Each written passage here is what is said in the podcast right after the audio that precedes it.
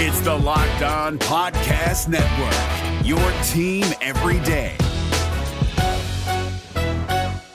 We're driven by the search for better, but when it comes to hiring, the best way to search for a candidate isn't to search at all. Don't search, match with Indeed. 93% of employers agree Indeed delivers the highest quality matches compared to other job sites, according to a recent Indeed survey. And listeners of this show will get a $75 sponsored job credit to get your jobs more visibility at Indeed.com slash podcast. Just go to Indeed.com slash podcast right now and support our show by saying you heard about Indeed on this podcast. Indeed.com slash podcast. Terms and conditions apply. Need to hire? You need Indeed. Kyle Crabbs here, host of Locked On NFL Scouting. Join Joe Marino and me every day as we provide position by position analysis of the upcoming NFL draft. Check out the Locked On NFL Scouting podcast with the draft dudes on YouTube or wherever you listen to your favorite podcasts.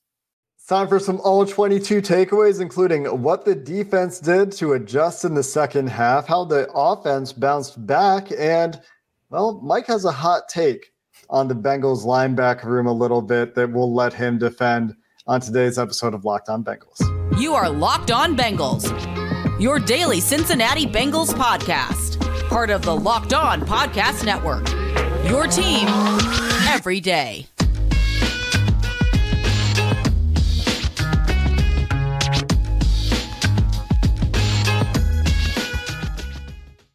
What up, Bengals fans, and welcome to another episode of the Locked On Bengals podcast. I'm your host, Jake Liscow, joined today by Mike Santagata, who you can find on Twitter at Bengals underscore sans for all sorts of great film clips highlighting various things that we're going to talk about in this episode and that you can find in his writing over at allbengals.com.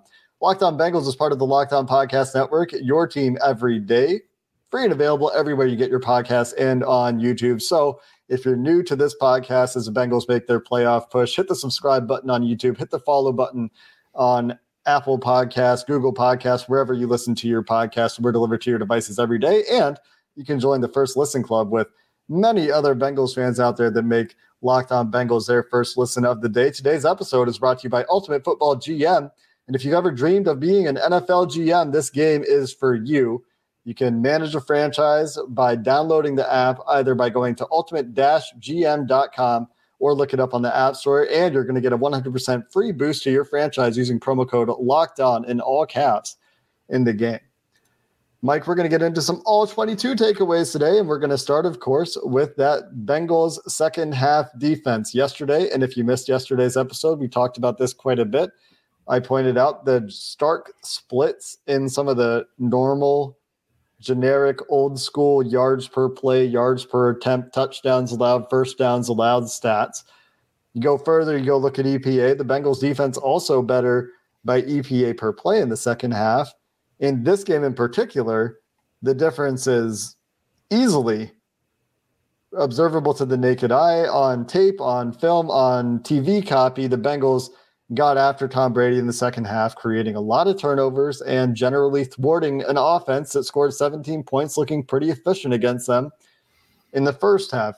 There was some conversation from Lou Anarumo about pressing the corners a little bit more in the second half, but Sam Hubbard gets hurt. Cam Taylor Britt gets hurt.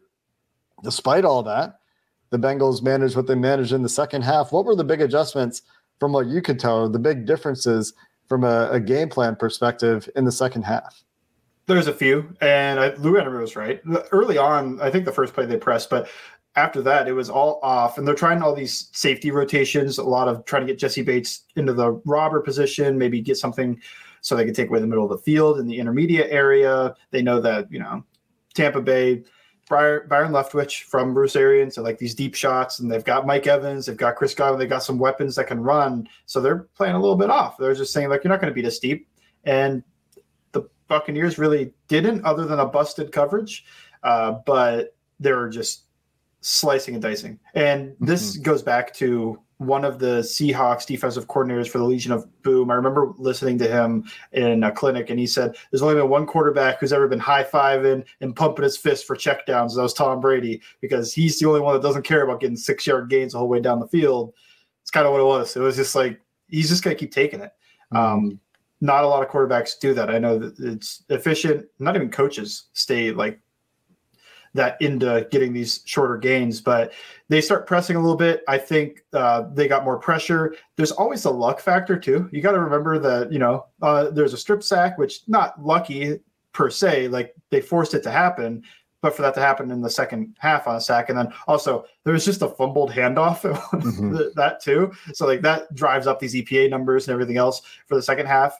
But I do think that this process changed, especially uh, after Hubbard goes out. And it was actually before halftime. Uh, I won't call it a halftime adjustment, but I remember it was like the two minute drill, and they started pressing a lot. And I noticed that as a specific change. So they started getting a little bit more pressure on Brady. I think Eli Apple called it get him tap dancing. uh, start pressing, not being a, afraid of the deep ball, not being afraid of you know getting beat over the top. Like we're we got to stick to these guys, and uh, they got a little bit got a little interesting too. I want to say also they didn't send true man free or zero blitzes in the second half. They did that in the first half, and it felt like at first I thought the linebackers bit really hard on play action because I think both times they did it were play action plays. But then I look back, I'm like, no, these guys are triggering on the snap, not on the play fake. Mm-hmm. Uh, so they are vacating that area, which the Buccaneers took advantage of. So a little bit less like true zero blitzes. They sent weird pressures, but it would be like creepers, um, simulated pressures, and uh, a little bit more aggressive from their corners and stuff to play physical man-to-man coverage, especially also when they probably noticed on the other end that Tampa Bay was allowed to play real physical. Yeah, and we saw that in the Super Bowl last year as well, where in in play penalties were so sparse, even though both teams were playing really physical, especially in the secondary. And uh, another part of it is Tom Brady. You talk about his willingness to get the ball out and take these short throws. Seemed like to me he was very aware, as you would expect for Tom Brady, who's been around doing it at a high level for a really long time. He was very aware of, okay, that's the defensive end that dropped into coverage.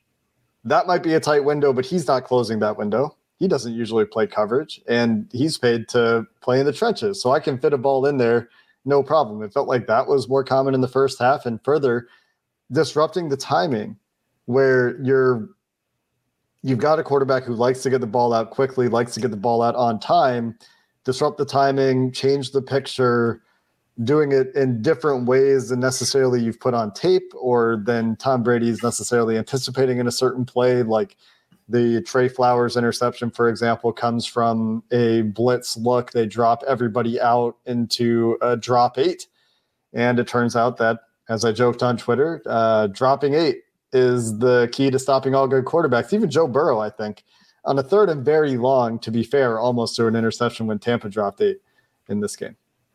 It just constricts windows uh, when you're truly dropping eight, not just having a spy. Uh, you're, you've got another guy just on the field. You just think of resource management where you normally have seven guys back there occupying those spaces. Now you have eight. You just get more bodies in these spaces and gets to constrict the windows. And Brady's going for in the flat, and uh, Tre Flowers is playing curl flat, and he I think it's a curl route actually. I think it's a curl flat combination. It could be wrong, uh, but he goes to throw the flat because he sees Flowers drop back a little bit into the curl window, but Flowers doesn't have to really bail out of there as hard. And because the other linebacker is able to squeeze over on that flat just a little bit more, Brady's throw a little bit more outside. Flowers makes a great break and picks him off. And that is one of those plays that when you get Tom Brady, it's just, you know, got to write that one down, save that, save that tape. I want to say that there was another, the other difference is after Sam Hubbard went out, a lot more stunts. Mm-hmm. And I think this has been noted, but they were running not just like TEs, you know, techs, ETs, any of that stuff, but they started running three man games and stuff. They started, they did this once before, but they started using a little bit more a package with four D linemen, Logan Wilson head up over the center, mm-hmm. and then that's how they got the strip sack. Was yep. it was a three man three man stunt there. Two guys go inside. He wraps all the way around. When it's a defensive tackle, I know it's a pirate. I don't know the exact terminology for a linebacker doing it, but we'll call it a pirate because it's a cool name. But maybe it's a buccaneer in the spirit of the Bengals opponent. That's great. Yeah, uh, they ran a Buccaneer stunt of sorts. Uh, but yeah, Wilson does a really good job on that to fake one way, go all the way wrap around, unblocked, And that is just something they were trying to stress these Tampa Bay Buccaneers offensive linemen's just technique and physical abilities in the first half, and it wasn't really working that well, even though some of these guys were backups. So then you start stressing their mental and communication abilities, and I felt like that worked much better. That's also what Joseph Ossai's uh, sack came on was a stun. Yeah, and well, I, not sack, but you know he forced the, the wobbler. Pratt picks it off. Right, even better than a sack.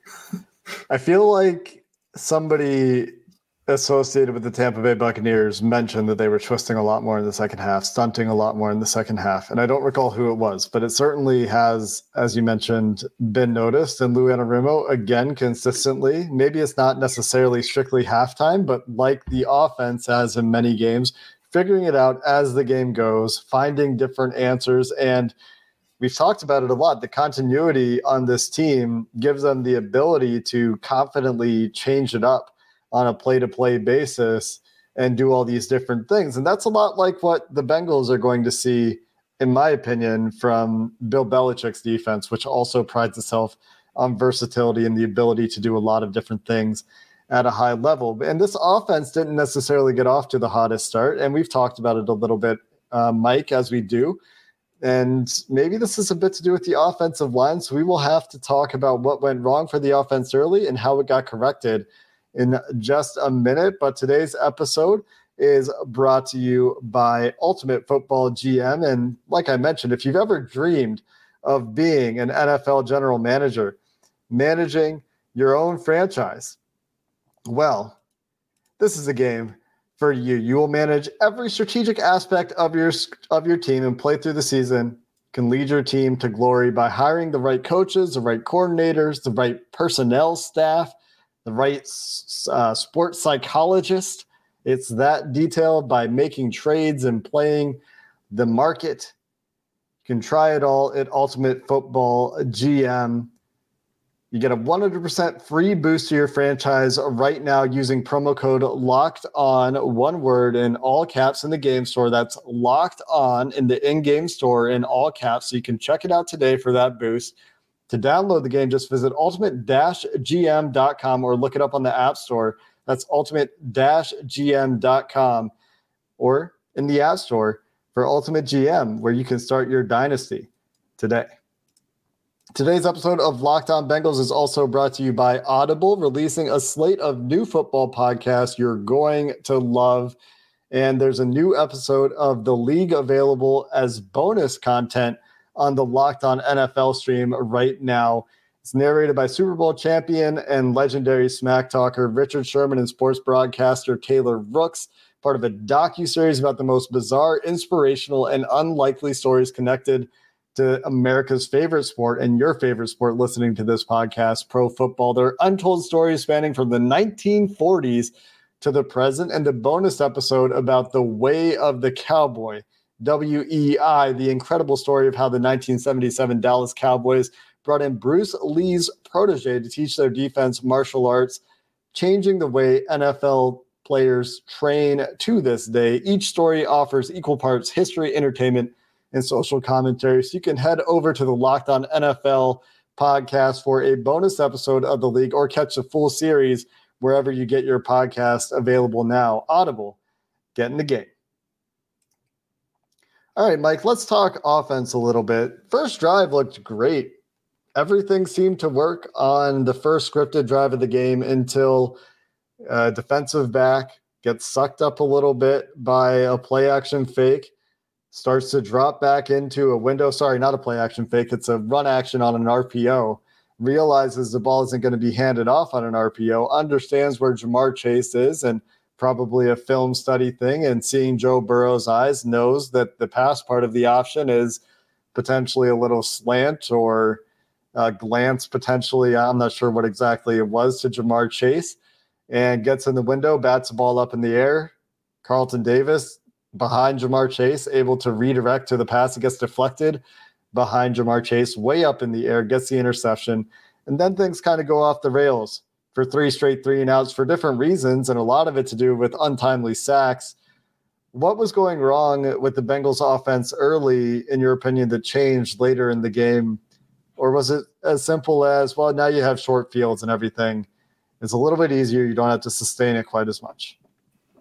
Yeah, always gotta have the caveat like it's a little easier on offense when you're when you only gotta go 20 yards, 25 yards, 30 yards to score touchdowns. But I do think that there were changes. I mean, you're talking about that RPO, the glance RPO there. It was, it was split zone action. Um, and he's triggering down because you get the run fake. You also get low hats when you run RPOs, not high hats. High hats still happens on uh, play action. That's just a way that you're supposed to be able to tell as second and third level defenders. Are, that's just is the offensive lineman pass setting up high or is he down low trying to move guys run blocking? Just something simple like that. But uh, he comes up, he just gets his hands up because it feels like everybody just knows get your hands up when you're playing the Bengals because Burrow gets the ball out so quick. Uh, you're not going to get home, just get your hands up. So when he sees him pull the pin on the grenade, go to throw it, gets his hands up, tipped. This I was worried when that happened that they just stopped running RPOs, but they didn't. They kept with it. They started running more access, little screens, hitches. Mm-hmm speed outs, just all these different types of RPOs that were working to the outside. They just said like, okay, if you're going to tip the stuff over the middle, he can still throw it to the outside. You won't get anything on it because it's further away and not as many bodies. So they start going with that a little bit more because they trust their outside weapons to win on those. And you know, it's an access. If the guy's off, throw it. It's easy. I also think uh, I thought the pass blocking was poor, but Burrow took his sacks in the first half and those kill mm-hmm. drives. Mm-hmm. So you've got limited opportunities because the Bucs offense was doing so well, taking up so much clock that you know they have drives killed have at least one drive killed by a sack. They have the pick, and now you're talking kind of small sample size. These drives didn't work. Uh, one worked at the end, all that quick drop back, two minute drill stuff that worked. But you know, small sample size, something goes wrong, drive doesn't work out. Uh, but I do think that they changed some stuff, just a lot of that access RPO and running their RPOs to the outside more than the inside. And uh, also think that guys started winning a little bit more in the second half. You know, Ja'Marr Chase felt like he did more damage in that second half, and he had the short fields. So all that contributes into why the offense was so much better in that second half. Uh, not all changes, but there were changes that were significant too. Yeah, and something that we'll need to watch is, as we talked about in the first segment, the the physicality of the Bucs corners. Sometimes it gets called, and we've seen it get called, and, and then teams will back off of it a little bit. And you've seen the Bengals get those calls this year. There was some egregious stuff in this game. I think we can all agree. The Ja'Marr Chase jersey tug that t- takes away a touchdown, the Ja'Marr Chase face mask that takes away a touchdown. Both of those really good throws, good enough from Ja'Marr Chase to go win the route and score touchdowns on those plays. I, I think that there's no question that some of these should be called, but other times they let you play a little bit more physically and it's not quite so blatant and like you're out of the play, you're beat. And sometimes it's just they let you be a little bit more physical outside of the five yard area. And that was also happening in this game. Is this something that the Bengals receivers need to change their approach for, in your opinion, given that this has happened a few times and, and sometimes it can cause problems for them? Or what, what's your takeaway when, when you watch that happen in this game? Yeah, I, I, think a little bit maybe, but it is just kind of their nature. You can't really change their nature to, to me. The, Ja'Marr Chase, as he has always been, is a guy that wants you know, if you're going to meet him with physicality, he's going to meet you the lock horns. He's a bull. he's going to, you know, try to charge through it. And sometimes that's great. You know, he just runs right through contact and gets through a guy. But sometimes you get a guy like Carlton Davis who's been around this league. He's a physical corner. He likes doing this, and they're letting him get away with it. So he's able to lock horns and meet him a little bit. Uh, Chase still won plenty on those opportunities. It's not like Davis shut him out in man coverage, but you know, it is why Davis had a good game is because they let him play and Chase tried to match his physicality and they just awesome matchup to watch. But maybe you want just a tiny bit more, not on the release so much. It wasn't these jams that were really killing Chase. It would be they they keep holding, grabbing, pushing, whatnot, rerouting as he's getting down the field six, seven, eight yards. And then he starts turning it into like, I'm pushing you back because you're putting hands on me. And maybe you think you could change that a little bit, but I do think it is just kind of the nature of it. Maybe this is a way teams are going to try to attack the Bengals. If it becomes a serious issue going forward, maybe you got just kind of go like, you know, they're letting them get away with that. It's not cool, but maybe swipe and or rip and get past him that way instead of trying to meet him uh, strength for strength. I don't know if it's a huge issue in general, but it is something that I've seen a few times. This isn't the first time that the Bengals receivers missed a few opportunities because they're locking horns with the defensive backs rather than uh, trying to just get by them.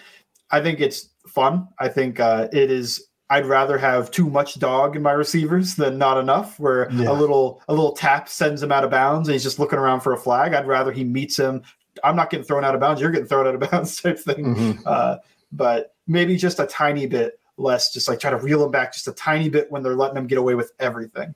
Could be a learning curve thing. Still a young player learning the veteran tricks of the game, and he's pretty good at some of them already. Honestly, like he's got a pretty good subtle little push off at the top of routes that's never going to get called, and rarely gets called, I should say. I got a couple more notes on the offense, Mike, that I'd like to get your thoughts on, including Joe Burrow being forced into being a bit of a half field read quarterback in this game, having issues getting through all of his progressions, not because of Joe Burrow's play necessarily, but looks like he was sped up a little bit within reasonable bounds this week. And the run game really didn't get going against Tampa Bay. So let's make sure we hit on that as well before we get to your linebacker hot take, and we'll finish the show there in just a minute.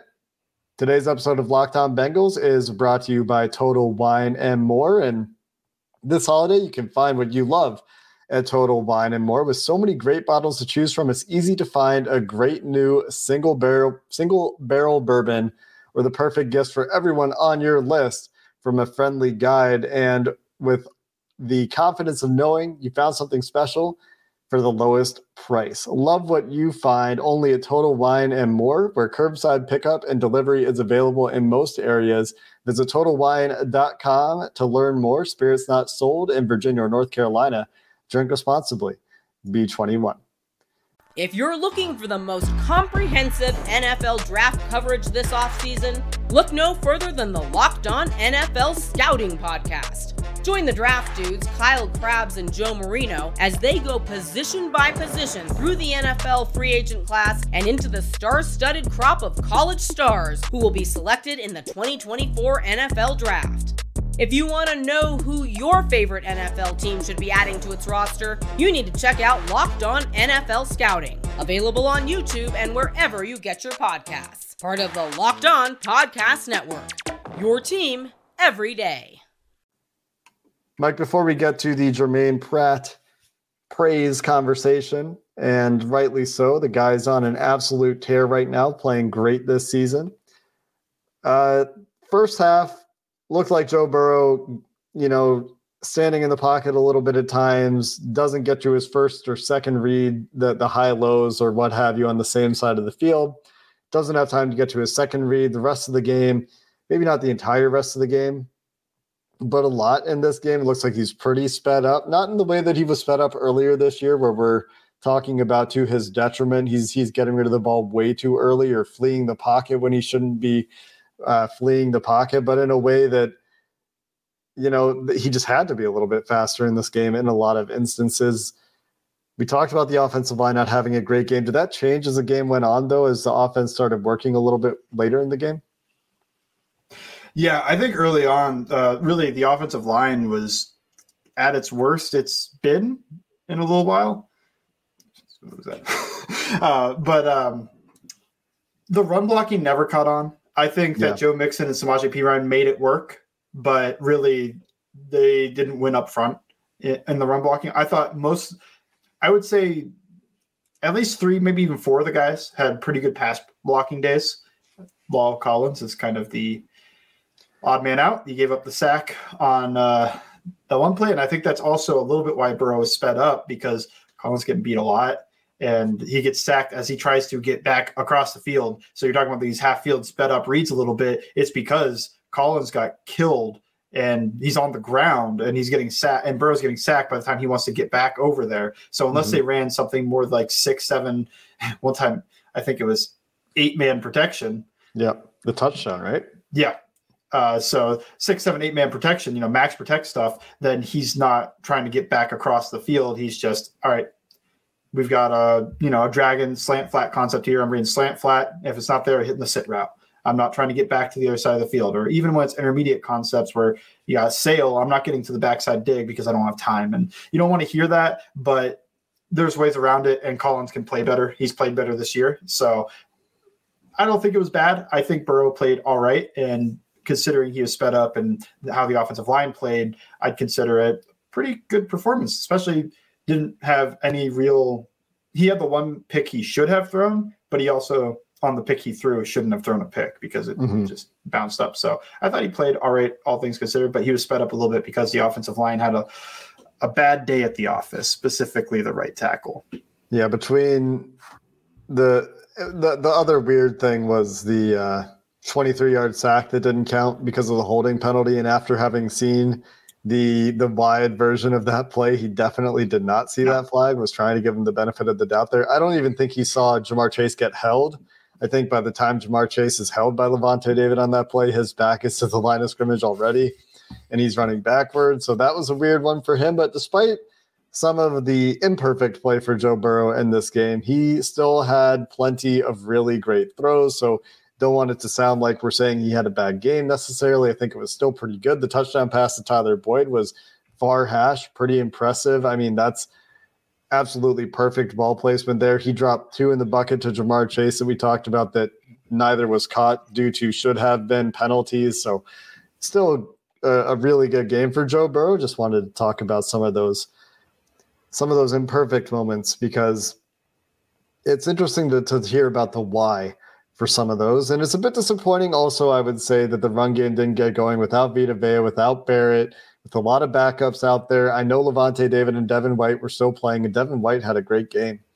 Um, but I thought that this was a game where they would be able to run the ball a little bit better than they did. And that uh, certainly was not the case. But without further ado, Mike, we teased it at the top of the show. We teased it a couple times. You tweeted that you think Germaine Pratt is the best linebacker on the Cincinnati Bengals right now.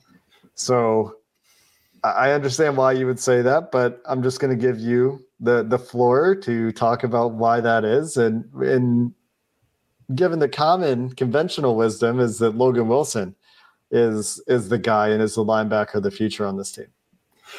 Okay, I'll say that the Bengals don't agree with me because they're pulling him off the field for Davis Gaither at times, uh, and I think they do just plan on Wilson's a linebacker of the future. Pratt, you're having an awesome season, but we need to worry about next year. Uh, but look, I'm not the only one that thinks this. When you look at the PFF grades, it's 81.6 for Germaine Pratt, 70.9 for Logan Wilson, and I consider Logan Wilson's last year to be a really good year, but that was 53.9 for PFF, so they didn't consider it a great year. Um, I think Wilson's awesome too. This is just he's awesome. He's really smart. He's an awesome communicator, leader of the defense, good tackler, good in coverage. One of the captain chaoses of the defense to create turnovers. I just think what Pratt's doing is unprecedented. Uh, maybe not that far, but you know, it's the, this is the best linebacker play that I've seen from the Bengals in quite some time. I know that's not a high bar for some, but um, he's playing like top eight linebacker in the league, somewhere around there. I wouldn't say like top three, like a Fred Warner, but he's up there. And they ask him to do certain things that are really difficult. And I almost think like he used to have these weaknesses to his game, spot dropping. He didn't have a great feel. What did he do against the Panthers? Was he spot drop and melted with the quarterback's eyes, you know, moving as the quarterback's reading. And when he pulls the pin on the grenade, he breaks, gets an interception 20 yards downfield when he's playing a weak hook. Like that's that's that's really good stuff. Um, when you furthermore talk about this coverage stuff, now that Pratt's kind of shored that up, 71 passer rating against in coverage, according to Pro Football Reference. Logan Wilson, 91.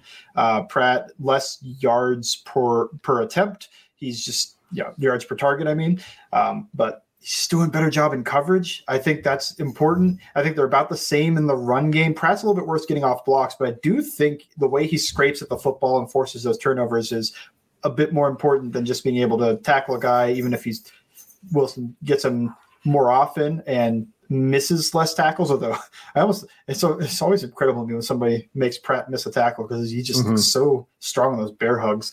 Uh, this is really just a flavor thing a little bit too. You know, I prefer the Pratt type that can man and match more than uh, he's getting better at spot drop zone than Wilson. And there's just one wart to Wilson's game. As incredibly smart as he is, I feel like he's not in two teams taking advantage. Now the Bucs took advantage of it and the Chiefs took advantage of it. This is actually why I bothered tweeting it.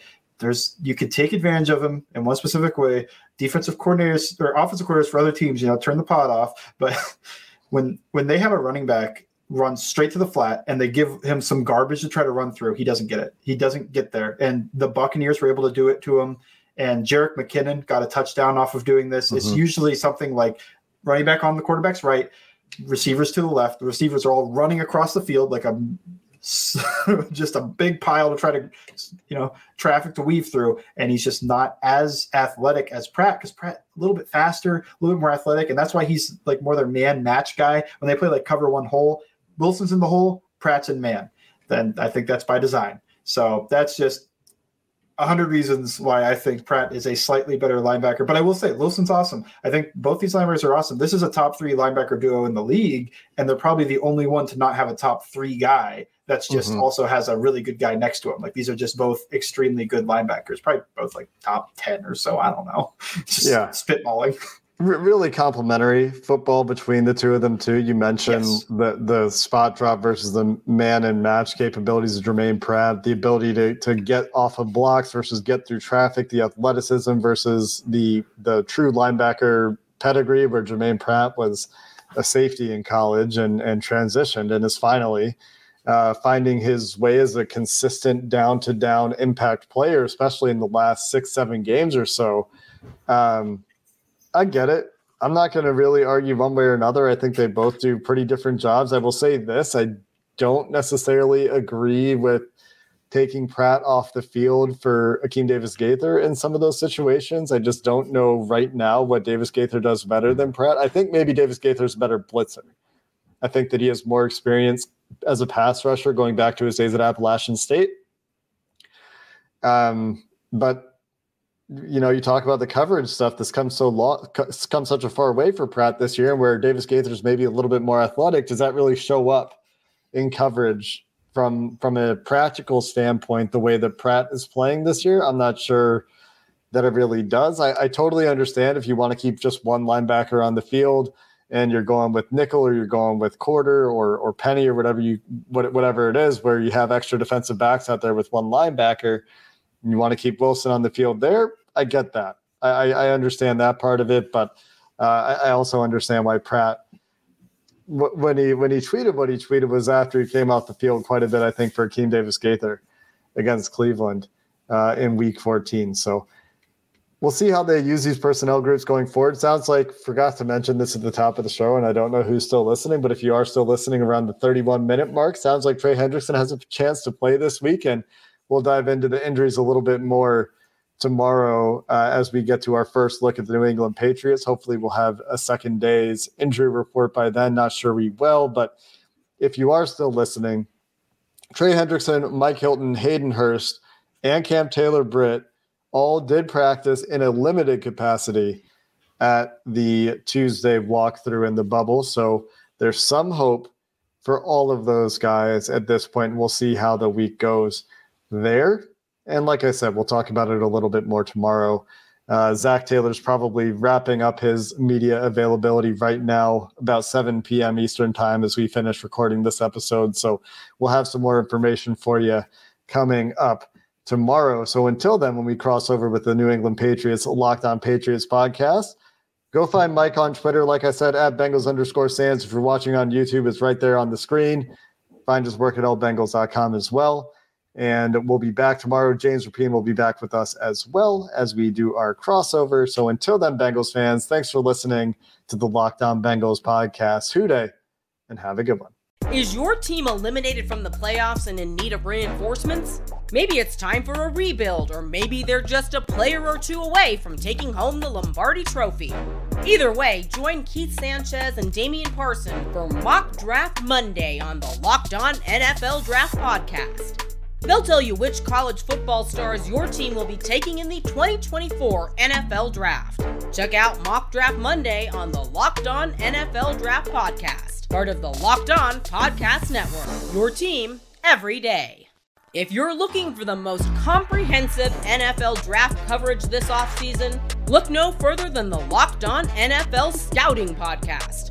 Join the draft dudes, Kyle Crabbs and Joe Marino, as they go position by position through the NFL free agent class and into the star studded crop of college stars who will be selected in the 2024 NFL Draft. If you want to know who your favorite NFL team should be adding to its roster, you need to check out Locked On NFL Scouting, available on YouTube and wherever you get your podcasts. Part of the Locked On Podcast Network. Your team every day.